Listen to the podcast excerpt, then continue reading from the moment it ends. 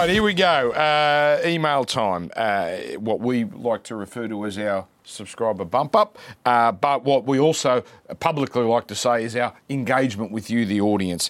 Uh, we've got Sean and we've got um, uh, Joel, of course. Get them on side at sportsbet.com.au is the email address, which everyone knows because we've been inundated. Yes. The last Can I just of ask a question, Cole Miner?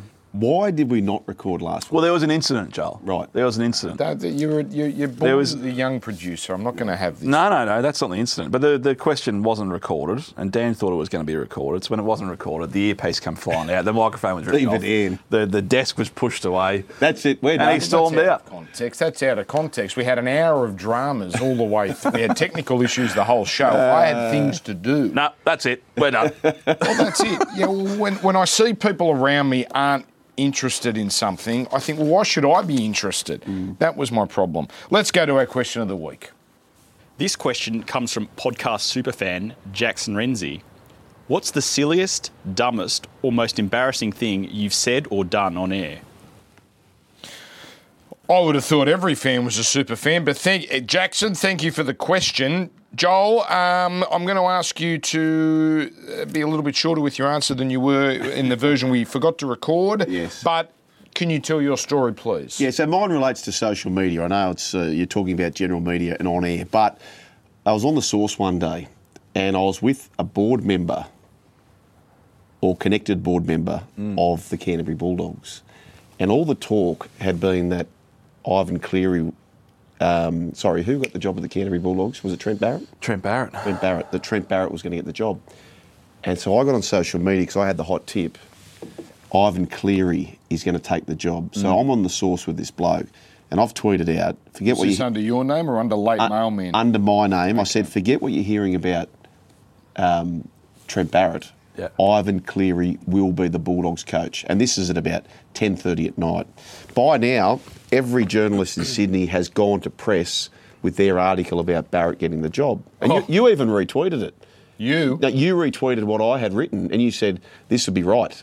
Right, I'll never forget this. so, so I, wa- I, I wake up. I don't Remember. Mate, I wake up, and A, I'm hungover, and B, every journalist in Australia has tried to call me to verify the story. Yeah. And then about halfway through that day, Oh, confirmed Trent Barrett Oh, to no. Canterbury, and I felt that was the retirement of my journalism career. I felt so sick about it. And it's a perfect example of why we could have the million dollar idea of the interlock on the phone to unlock your Twitter or Yeah, that's Instagram. it. Perfect. If you've had a couple of rosés, Yep. Yes. you close that Twitter, Yep. close Instagram. Oh, like a little breathalyzer, Yes, like an just- iPhone should have the Right, breathalyzer play on. on. it. Yep. Yeah, it's Phone calls good to ex girlfriends, that sort of stuff. So Fletch, for example, right? So he's never has any opinion on Twitter. It's not his go. He'll retweet mm. something funny, but never has opinion. If he has opinion, it's a dollar one that he's on the source. Ah. I love when he's having an opinion. I love it. Um, uh, not an on air. I haven't had a, a storied career on air enough, but similar to your story, and this goes back to the old trading floor days. Got a tip for who's going to be the next coach of Geelong way back when, mm. and our old AFL man comes storming in. He was very well connected. Boys, I've got it. Ken Hinkley. It's going to be announced tomorrow. Market's still up, about five bucks, six bucks. I've tipped it to the whole world. Everyone in my phone, and I've got one mate, Wishbone. He still brings it up to this day. Oh, what about Ken Hinkley? You dog. But was it? Can I just ask you this though? Because whenever I've done something like that, mm. there is a part before it happens where you think, "Oh shit, I might be wrong here." Did you have that? Nah, never. No. Until the I, I, who was the coach? It must have been one So of you were rock was- bite. Yeah, Yeah. Wow. yeah. So the, I don't mind, not that I aim to be wrong, Rob. I don't mind being, it, it happens, right? It can't be perfect. I mean, I got the other night, I'm in Bathurst, terrible place to call. Great ground, great to be in, in country New South Wales, but those country boxes are shocking to call football because you're so low to the, you can't see what's happening on the other side of the field. So I didn't see Tommy Talau had come into the game and uh, he'd replaced whoever the centre was. And, you know, that happens at least once a game, or I'll get a name wrong. That's fine. That happens. It's not what you aim for. You aim for perfection. And I can get an opinion wrong. It was something you brought up actually last uh, last year.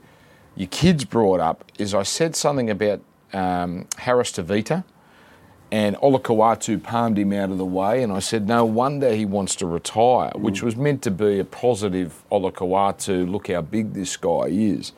But I thought that that type of comment got a bit personal. It wasn't meant to be, hmm. but that's the sort of thing I say. If I say something like that, that's where I go, ooh, that's an embarrassing thing I've just done. Yeah.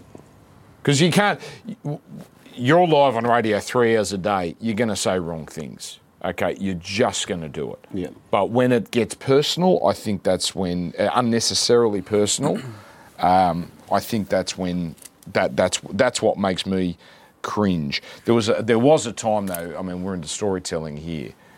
I'd been given a tip it was in January or early February that Jarryd Hayne and Ricky Stuart at Parramatta were off each other um, because Jack Gibson had just died. He'd, I think it was Jack Gibson. His funeral was on, and Ricky brought training forward to six thirty in the morning, and Jarryd blew up, and they had an argument in front of everyone. And I thought, I'm going to let's see how clever I can be about this because it was the first show of, of the old rush hour, the 6 p.m. show. I'm going to milk this.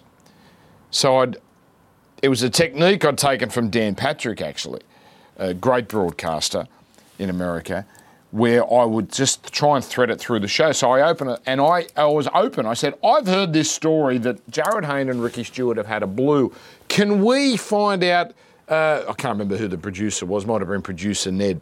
Producer Ned, can we call Parramatta and, and get a response from them on this? so that people would listening might think, well, I might stay tuned to the rest of the show. Anyway, I didn't hear from Parramatta, but I talked about it for, for the full hour. Seven o'clock. I remember this because it was still summer and it was still light. Uh, Dan, Ricky Stuart's called for you. and I got the worst bollocking I've ever received in my life. I've never heard words like that said in such fashion and got hung up on. Yeah. I think the story was still right, but I couldn't get it up. I could, so I had to admit. Uh, I'm Give us sorry. the general theme of, of what he had to say. I can't. Not, not, ver- Well, not, you know not, I don't not, like ver- not verbatim, but just You're an F and C. How's that? Just said about 25 times over I told and you the over. time where J- Excellent. Jimmy Smith copped the same treatment. But the funny thing is, about three years later, I hadn't spoken to Ricky since. Three years later, uh, Wayne Bennett must be having a losing run. Or was it? You would have been at Newcastle, and he'd lost a few in a row, and no one, all his media mates were defending him. And I said, "Can you imagine if this was Ricky Brian Smith?" I said, "If it was Brian Smith or Ricky Stuart, we would be slaughtering them." And I get a call from Ricky two days later, a, a number I didn't recognise. Dan, it's Ricky. Uh, I heard about what you said about me and that, uh, that, that uh, you defended me in some regard. I said, oh, oh, yeah, I did. He goes, okay, the blue we had, it's over. Thanks. And that was it. Wow. Got on with him ever since. So, so there you go. That, that's, but that one, I thought, oh, I got a little bit too clever for my own good. I, I, I did tell you the time really briefly when Ricky Stuart had the same uh, conversation, and the next week we we're calling a game in Canberra. Kevy Walters and I calling the game for Fox. Jimmy Smith is on the touchline, and Elliott Whitehead goes off the back with this shoulder complaint. And Jimmy having told us, mate, just keep, I can't do the interviews with Ricky, blah, blah, blah, blah. So on air, and Kevy's nudging me. I've said, let's go down to uh, Jimmy Smith. Uh, I said, Jimmy, Ricky's just a, a few steps away from you. Can you please go and ask him what's the status of uh, Elliott Whitehead, right? So he goes over there, and there's a bloke called John Bonasera, who's the footy manager, who's sitting far left closest to him. And he's going, John, John. And he's trying to say it at a level not to catch Ricky's attention. And then Ricky's ears hear it. And just the tirade, get away, get it. Off he went. Uh, yes, great fun. what did you make it very quickly? Because people have got jobs to do, so I'll, I'll No, let you've them got go. a cleaner to get to. That's I do. I have a cleaner to get. I'm sorry. I have a cleaner. Is that is that such a Yeah. bourgeoisie crime? Uh, must be that's it. nice. Cost of living crisis. you know. Bourgeoisie crime. Yeah. Yeah, no idea. Uh, I don't no either. idea. All right, that's it. Uh, send your email. Where do they send their emails? Get them on side, Yes. all one word, at sportsbet.com.au. I love this stance you've got here. I mean, I wish like we to- were on TV here. You're just like very com- You're very comfortable with yourself, aren't you, Sean? like to relax with this episode. Very comfortable with just how you look and who you are. Thank you, everyone. We'll talk to you next week on Get 'em on Side. Bourgeoisie.